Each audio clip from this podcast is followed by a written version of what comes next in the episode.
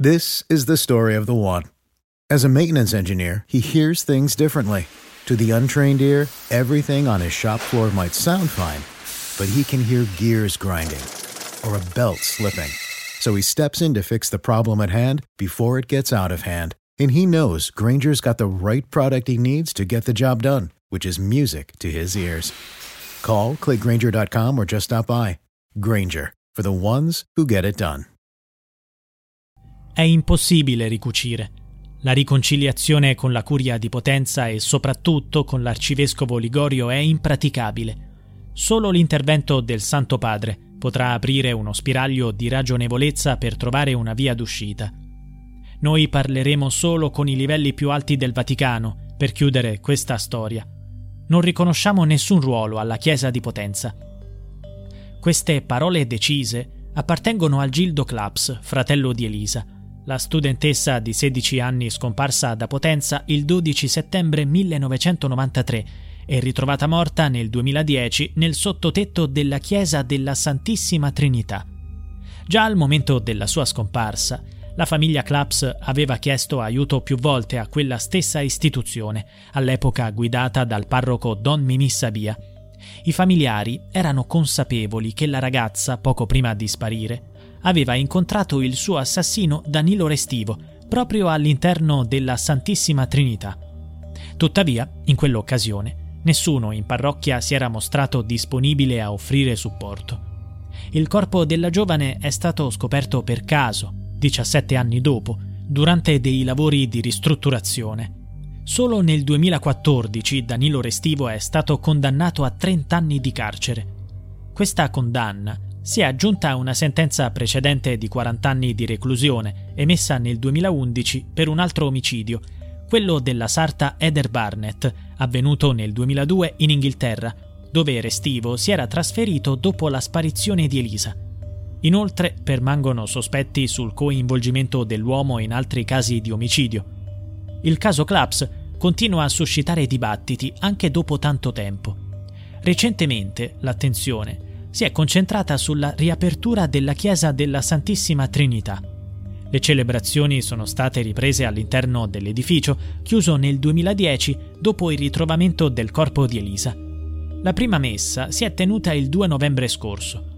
Silenzio su Elisa, nessun progetto che porti il suo nome, nessun ricordo, tutto prosegue come se nulla fosse accaduto. Le dichiarazioni dell'arcivescovo di Potenza, Salvatore Ligorio, non lasciano spazio a dubbi. La Chiesa è estranea alla vicenda e spera nella riconciliazione con la famiglia Claps. I parenti nutrivano la speranza di almeno ricevere delle scuse dalla curia, ma tutto è rimasto inalterato.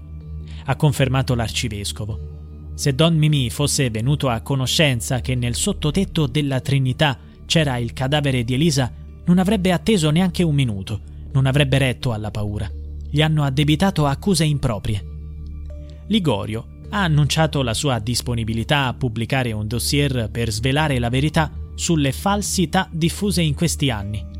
Inoltre ha affermato che la famiglia Claps avrebbe richiesto un risarcimento, tuttavia ha specificato noi abbiamo declinato la richiesta.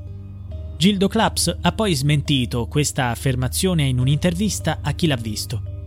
Non c'è mai stata nessuna richiesta di risarcimento in cambio del nostro silenzio, questa affermazione è davvero miserabile. L'unica targa presente nella chiesa della Santissima Trinità commemora Don Mimì, deceduto nel 2008 per cause naturali. This is the story of the one. As a maintenance engineer, he hears things differently. To the untrained ear, everything on his shop floor might sound fine, but he can hear gears grinding or a belt slipping. So he steps in to fix the problem at hand before it gets out of hand And he knows Granger's got the right product he needs to get the job done, which is music to his ears. Call, clickgranger.com, or just stop by. Granger, for the ones who get it done. riconoscendo il suo impegno nell'educazione giovanile. In passato, il parroco aveva affermato di non conoscere né Elisa né Danilo Restivo, ma i fatti hanno smentito le sue parole. Esiste una foto che lo ritrae insieme all'assassino di Elisa durante il suo compleanno, ma ciò non è l'unico fatto rilevante. Subito dopo la scomparsa di Elisa, Quando i suoi familiari si recarono in chiesa per ottenere informazioni, Don Mimì non era presente, si era allontanato da Potenza, dirigendosi alle terme di Fiuggi per alcuni giorni.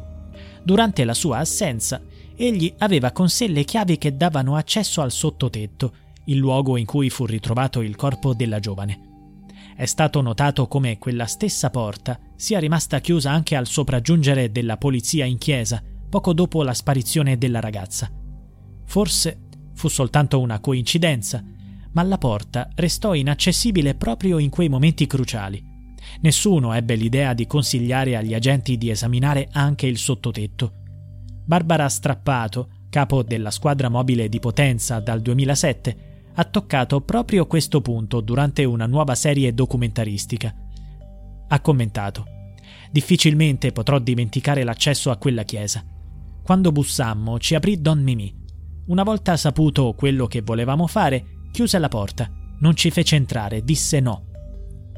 Tuttavia, dopo il ritrovamento del corpo, divenne chiaro che quel sottotetto non era affatto un luogo segreto. Gli investigatori scoprirono che altre persone vi erano state, sia prima che dopo la scomparsa di Elisa. Vi erano state coppie di amanti che avevano utilizzato un vecchio materasso abbandonato sul posto, altri che vi avevano consumato qualche birra e altri ancora che avevano lasciato mozziconi di sigaretta. Inoltre, negli anni precedenti vi erano stati lavori di ristrutturazione, alcuni dei quali proprio vicino al luogo dove giaceva il corpo, coperto da calcinacci e polvere. Era possibile che nessuno avesse notato i resti della ragazza. Nessuno aveva visto i suoi occhiali abbandonati a terra. Al momento del ritrovamento di Elisa, Don Mimi era già deceduto.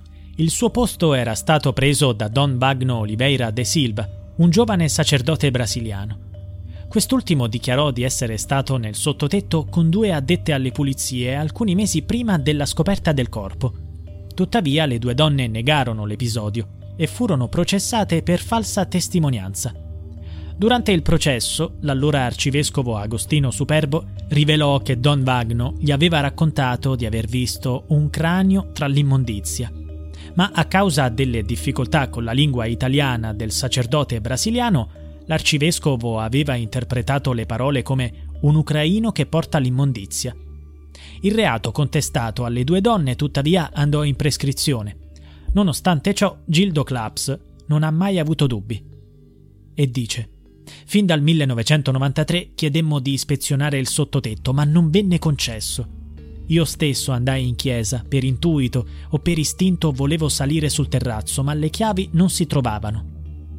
Ancora oggi la famiglia chiede una verità completa. Solo allora potrà riconciliarsi con la Chiesa. This is the story of the one. As head of maintenance at a concert hall, he knows the show must always go on. That's why he works behind the scenes, ensuring every light is working, the HVAC is humming, and his facility shines. With Granger's supplies and solutions for every challenge he faces, plus 24 7 customer support, his venue never misses a beat.